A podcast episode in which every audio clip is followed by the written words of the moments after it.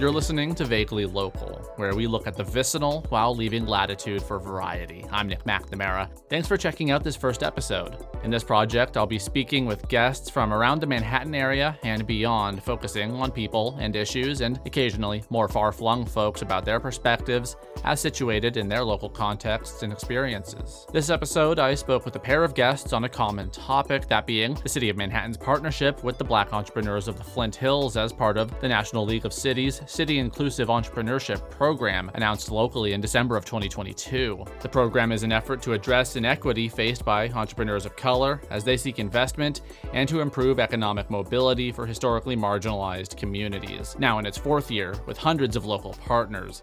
Black Entrepreneurs of the Flint Hills founder and CEO Sheila Ellis Glasper joined me on Zoom to discuss what this will look like in Manhattan, and I started off asking about the impetus for her creating the organization just a few years back. Our organization exists to close the racial wealth gap through entrepreneurship.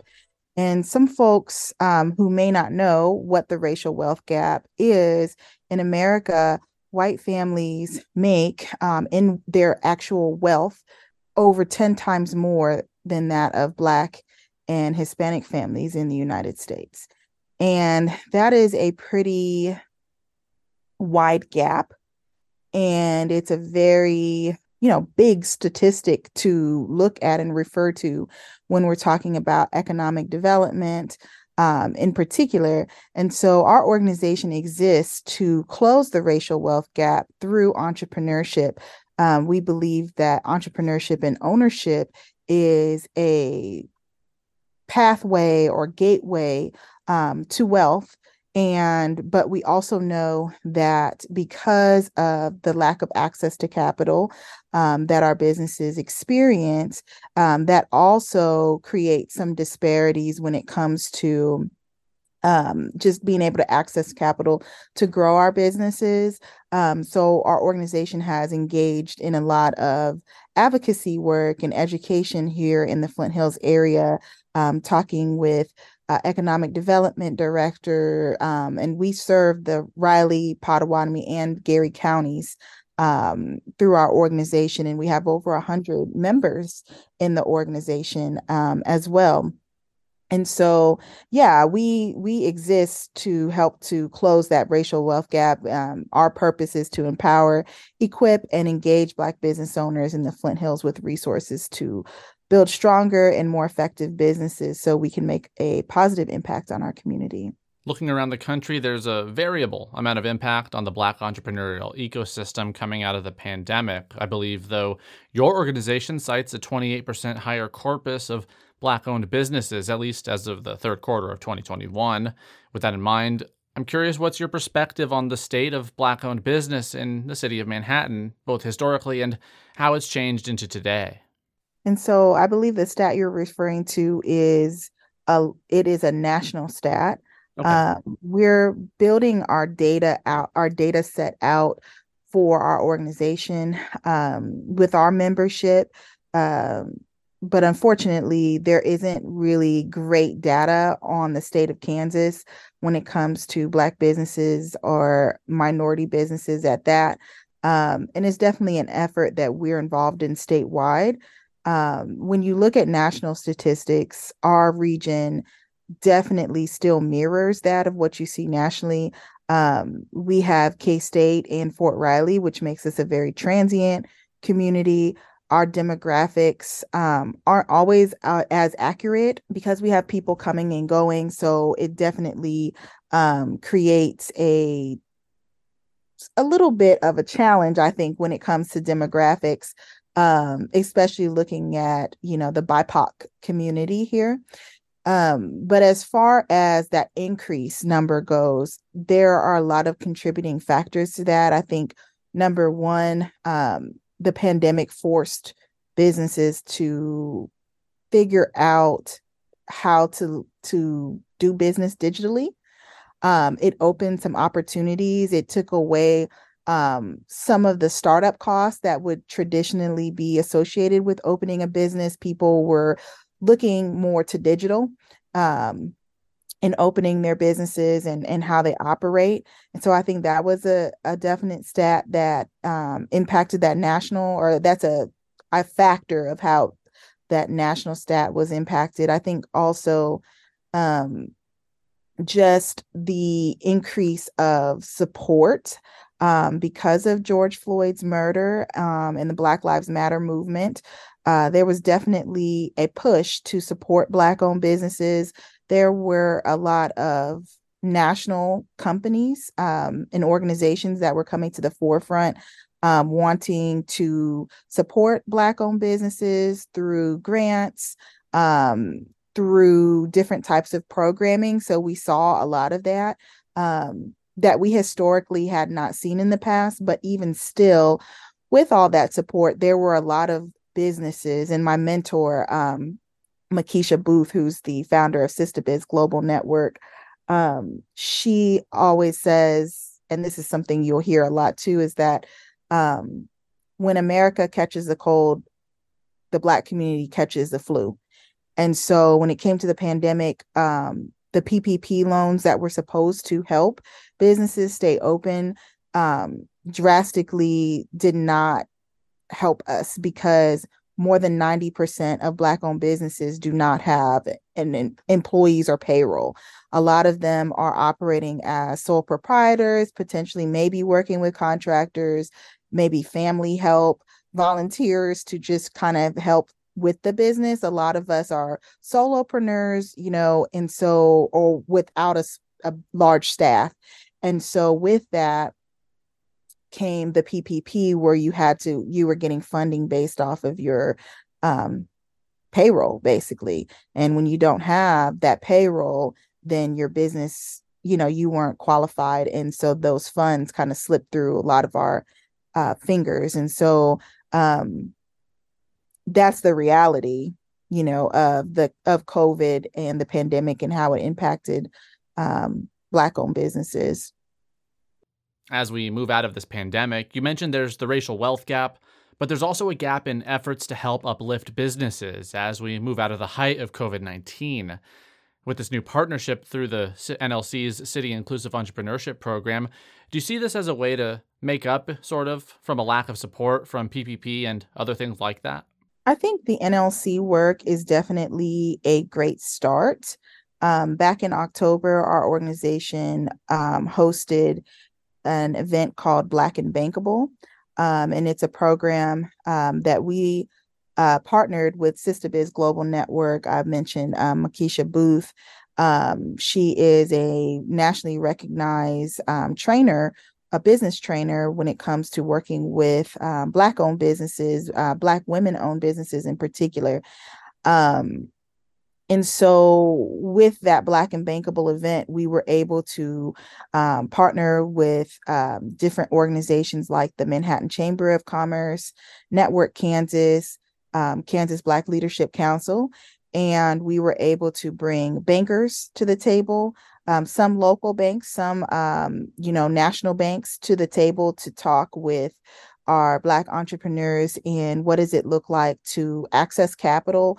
Um, what are they looking for um, as far as what they want to loan funds, you know, to when they're um, going through that process? Um, and like, what are some of the collateral and credit and things? Building relationships with bankers. So we got to talk um, directly with bankers about access to capital and you know we're talking about statistics um, eight out of ten black owned businesses will fail within the first 18 months.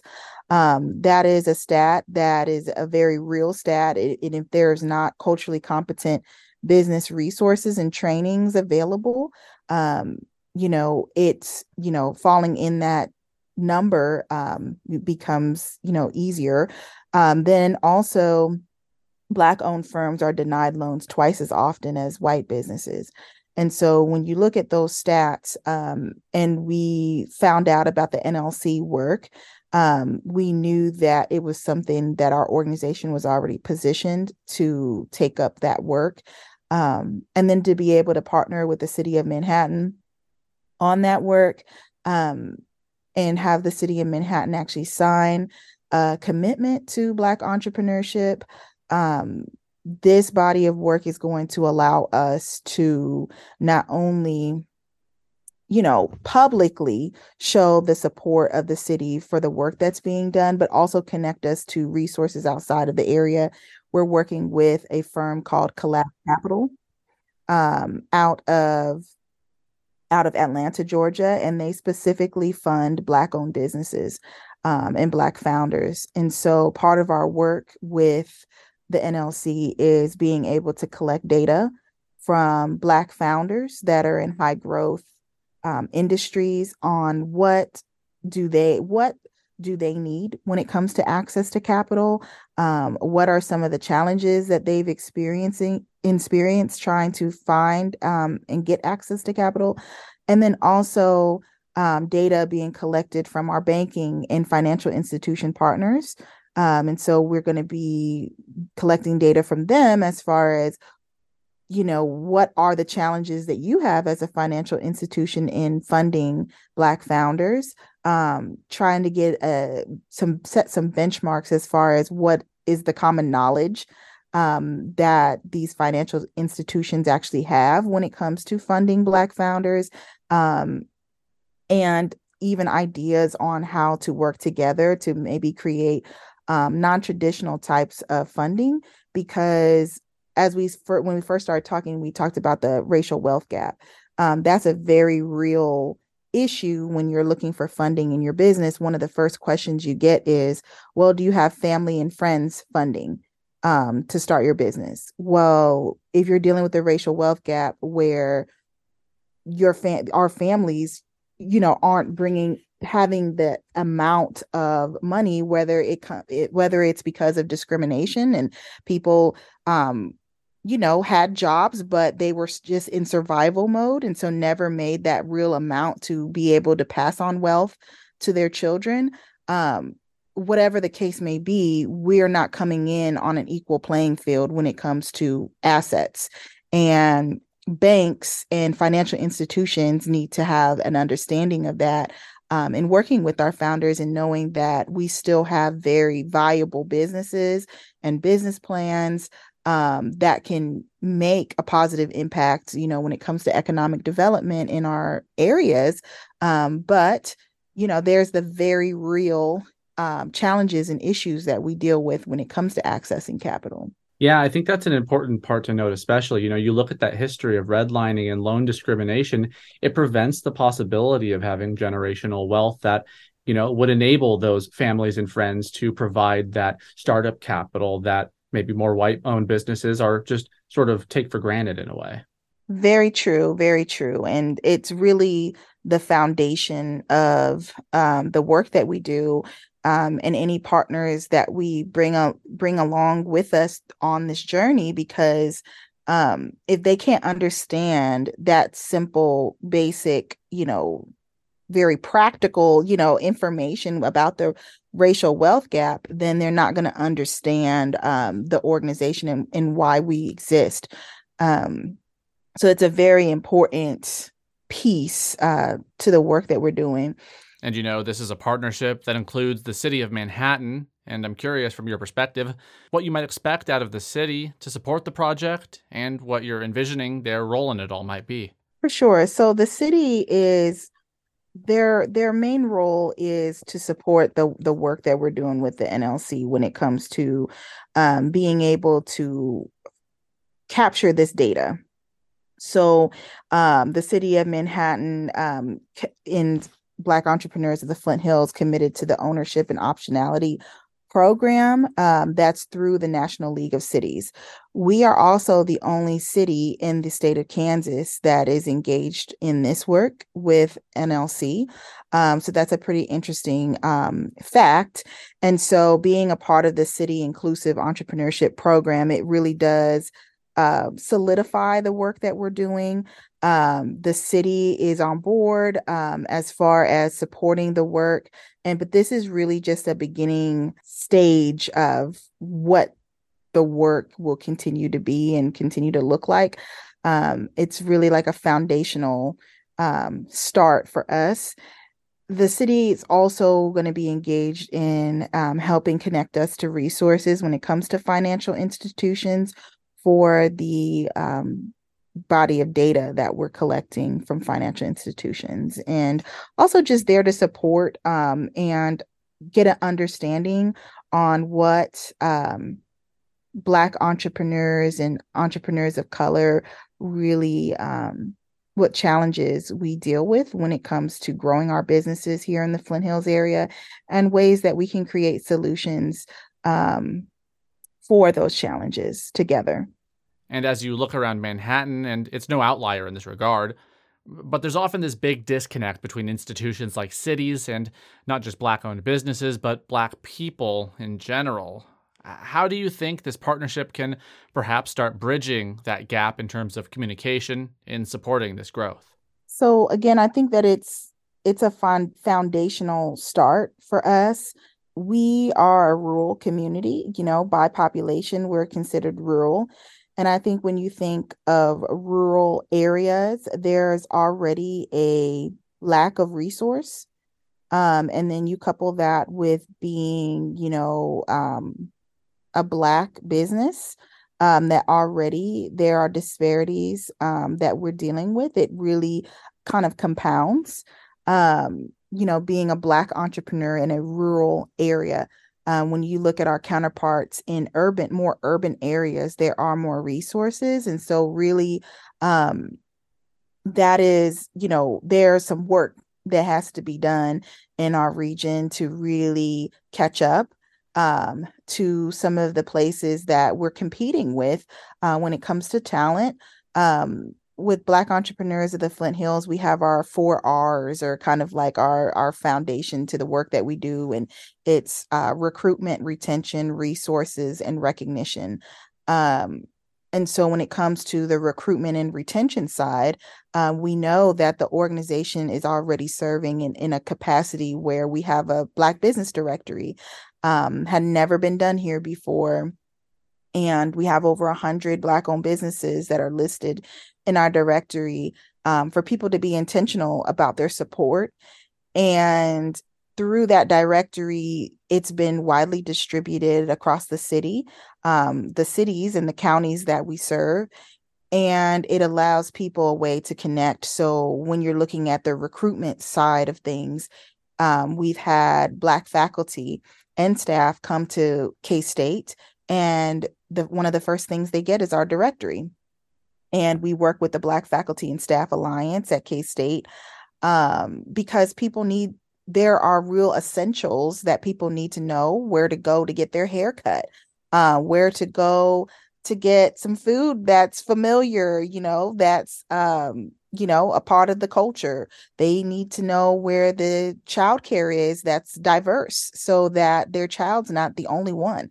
Um, those are some real you know challenges that black people navigate when they move to this area and our organization has created a solution to that with the black business directory um, but then also on the retention side a lot of the advocacy work and what we're doing to advocate for um, the resources that are culturally competent not just any you know um, training you know when you're talking about the racial wealth gap you're talking to about the challenges that we face accessing capital. When you are trying to train someone uh, with business training you have to be able to understand that that is a challenge and then understand how to navigate around that when it comes to growth strategies in your business knowing that these are the challenges we face. And so part of the NLC work is that we would also have access to some trainings um, that are available and then also be able to make contacts with um, financial institutions like uh, Collab Capital um, that specifically work with Black founders. So, um, our goal is at the end of this work that we would be able to connect some of our, our um, local Black businesses with funding opportunities and then also just create more awareness um, with our local banks and local founders on the work that's being done to bridge the gaps. The program's getting underway. I believe December 19th, the partnership was announced. What's next in getting the ball rolling? So the next steps is really the data collection process. So we're in the midst of that now, um, getting surveys back, being able to submit that information over to um, our partner, Collab Capital. Um, we're also partnering with other cities. And so we're a part of a cohort where you know we are a part of the conversations and the work as far as learning what other communities um, challenges are challenges are when it comes to accessing capital for black entrepreneurs and some of the solutions that they have created in their cities. So, Oklahoma City is one of our cohort members, Pearland, Texas, Minneapolis, Minnesota. Um, so, we are a part of a cohort um, that we have some cities that are very um, more mature in their journey when it comes to funding Black entrepreneurs and um, economics uh, and economic development for people of color in their communities. And so that is really what we're involved in now and engaged in. Um, and then being able to schedule and plan some trainings for this year um, that's going to help our entrepreneurs to be able to level up. And if people want to get in touch, where should they go? Definitely visit us at blackflinthills.com and you can connect with us there. We have Circle of Community, that's a membership level for businesses or organizations that want to um, become an ally of the organization and partner with us in the work that we're doing. Um, as well as on social media, we're on Facebook, uh, LinkedIn, and Instagram at Black Flint Hills.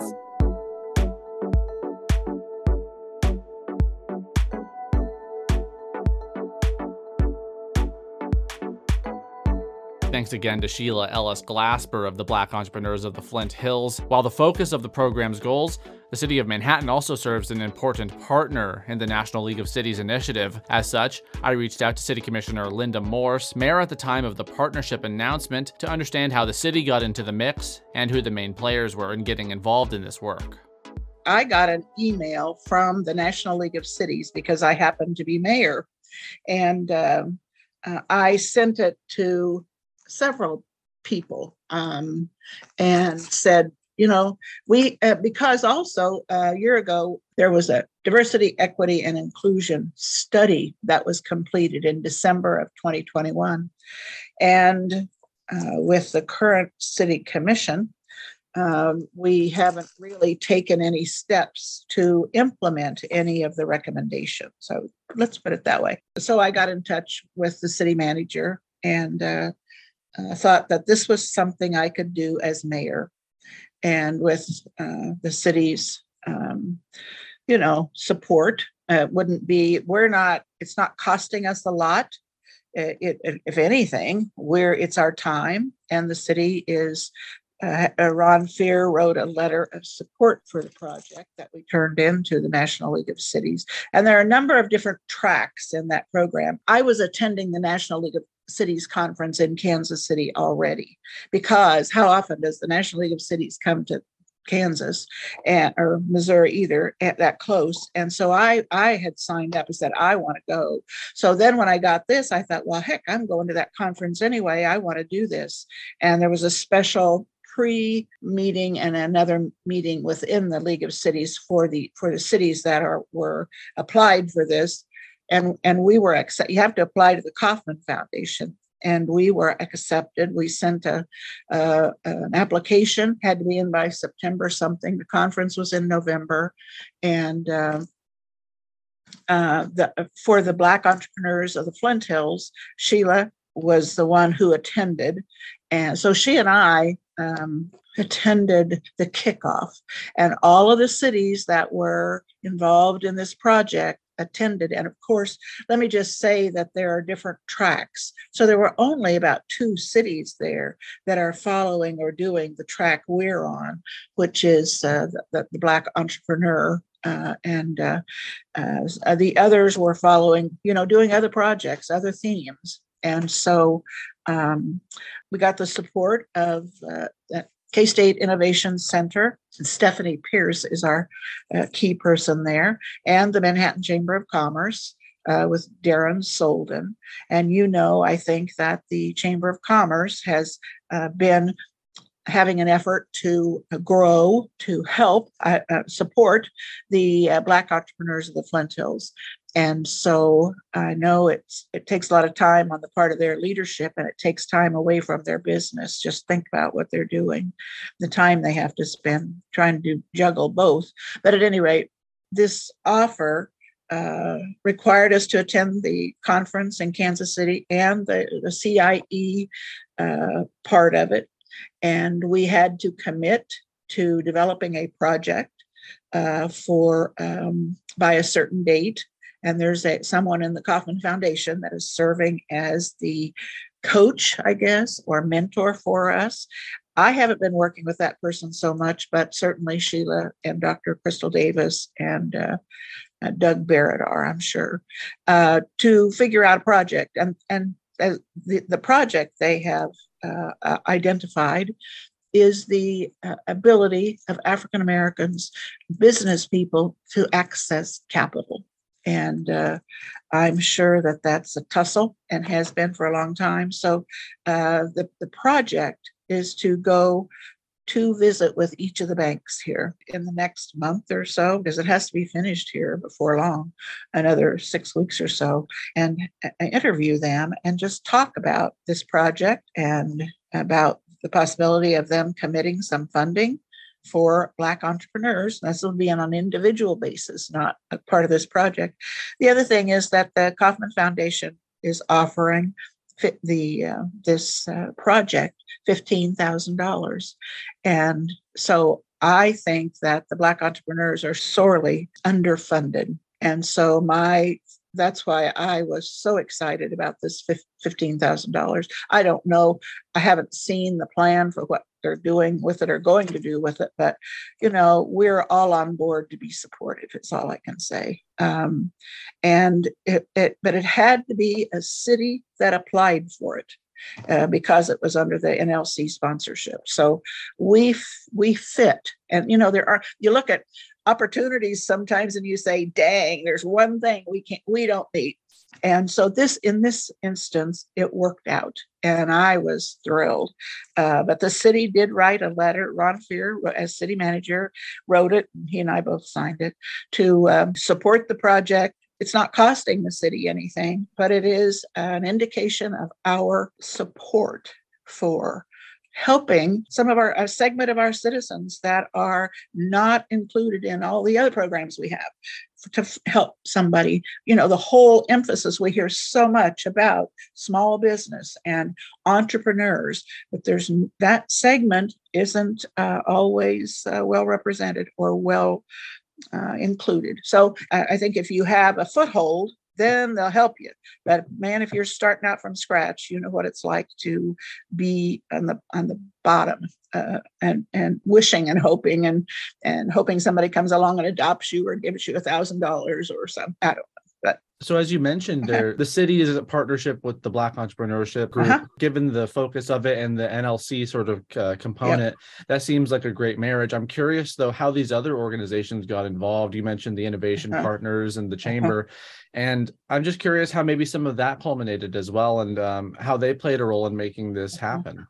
Well, I think that the Chamber has been fostering the black entrepreneurs and nurturing them and i don't know that they brought money. It's kind of like uh, the young professionals, maybe, although I think the chamber invests in them. But anyway, so I wanted to bring money to the table for this group. And uh, so that, uh, so the chamber and I was, uh, Ron and directed me to Darren Solden, of course, and he knows everybody everywhere. So, and he should, he's the perfect person to tap into when you want to know something.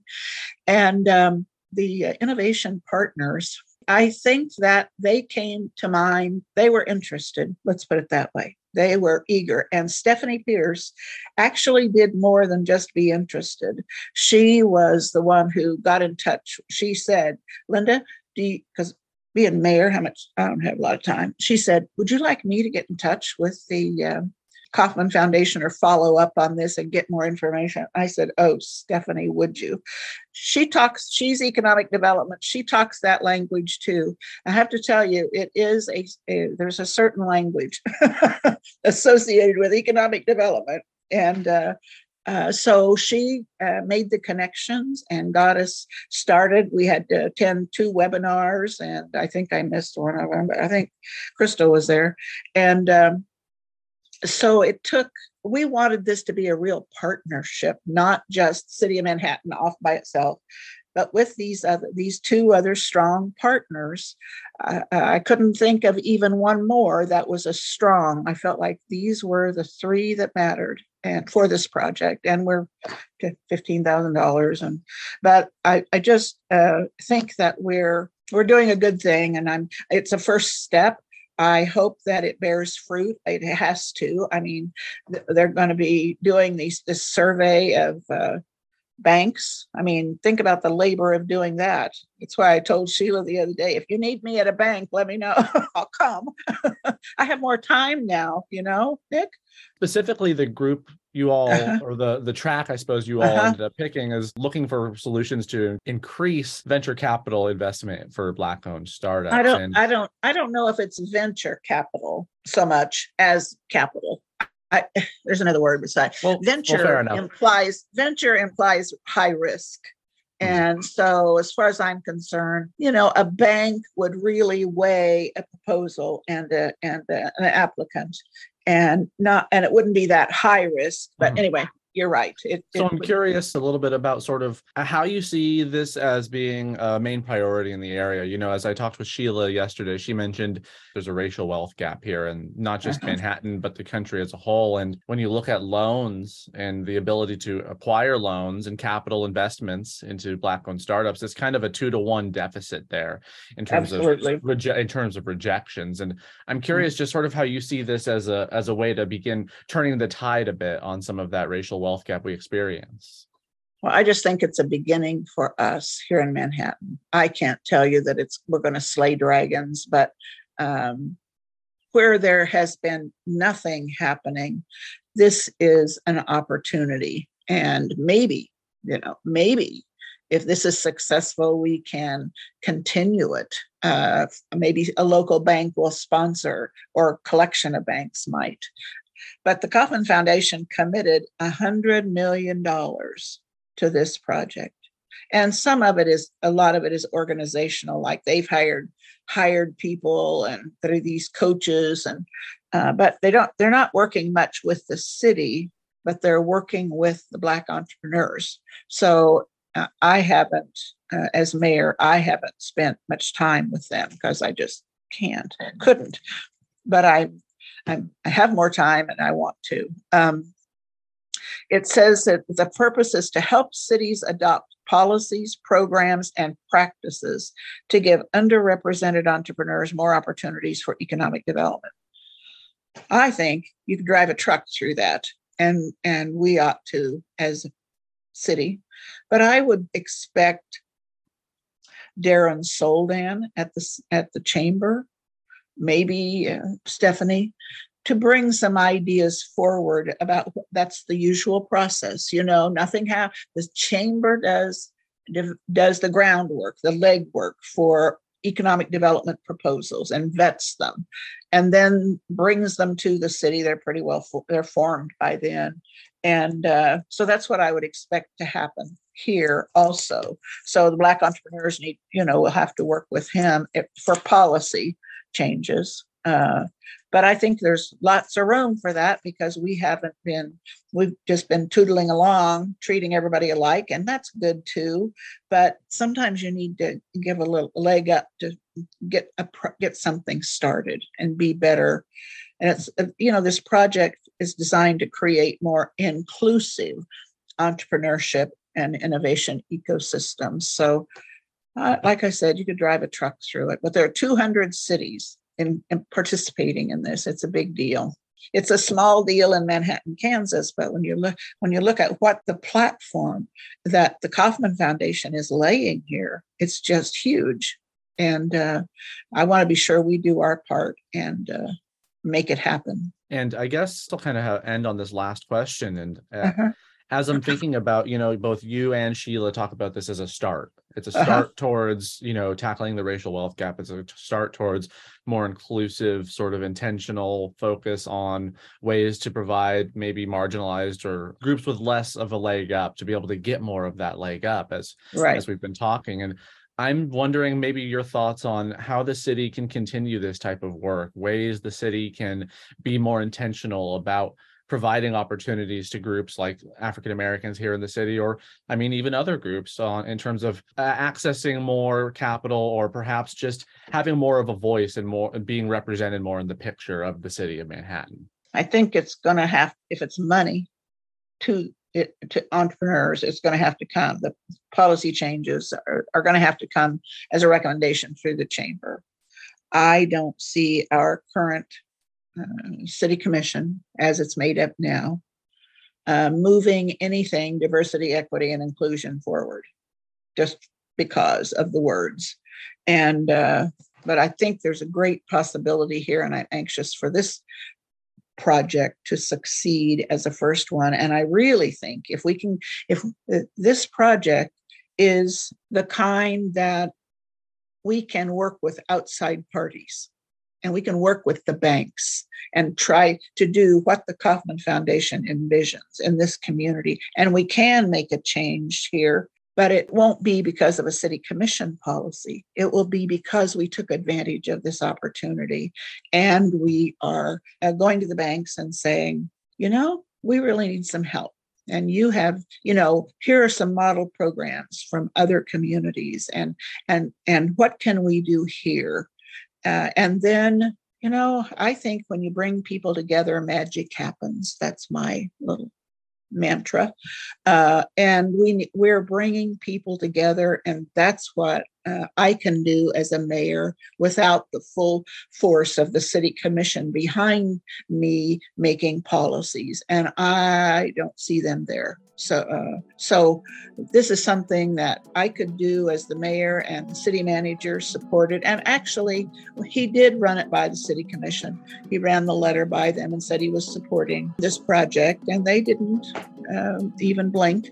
And so, because there was no money for the city, no commitment from the city. You know, it's a good something we something we. I, I wanted something tangible. I wanted something I could touch and do. And uh, it's you know, fifteen thousand isn't the most, but it's the project that's important. So.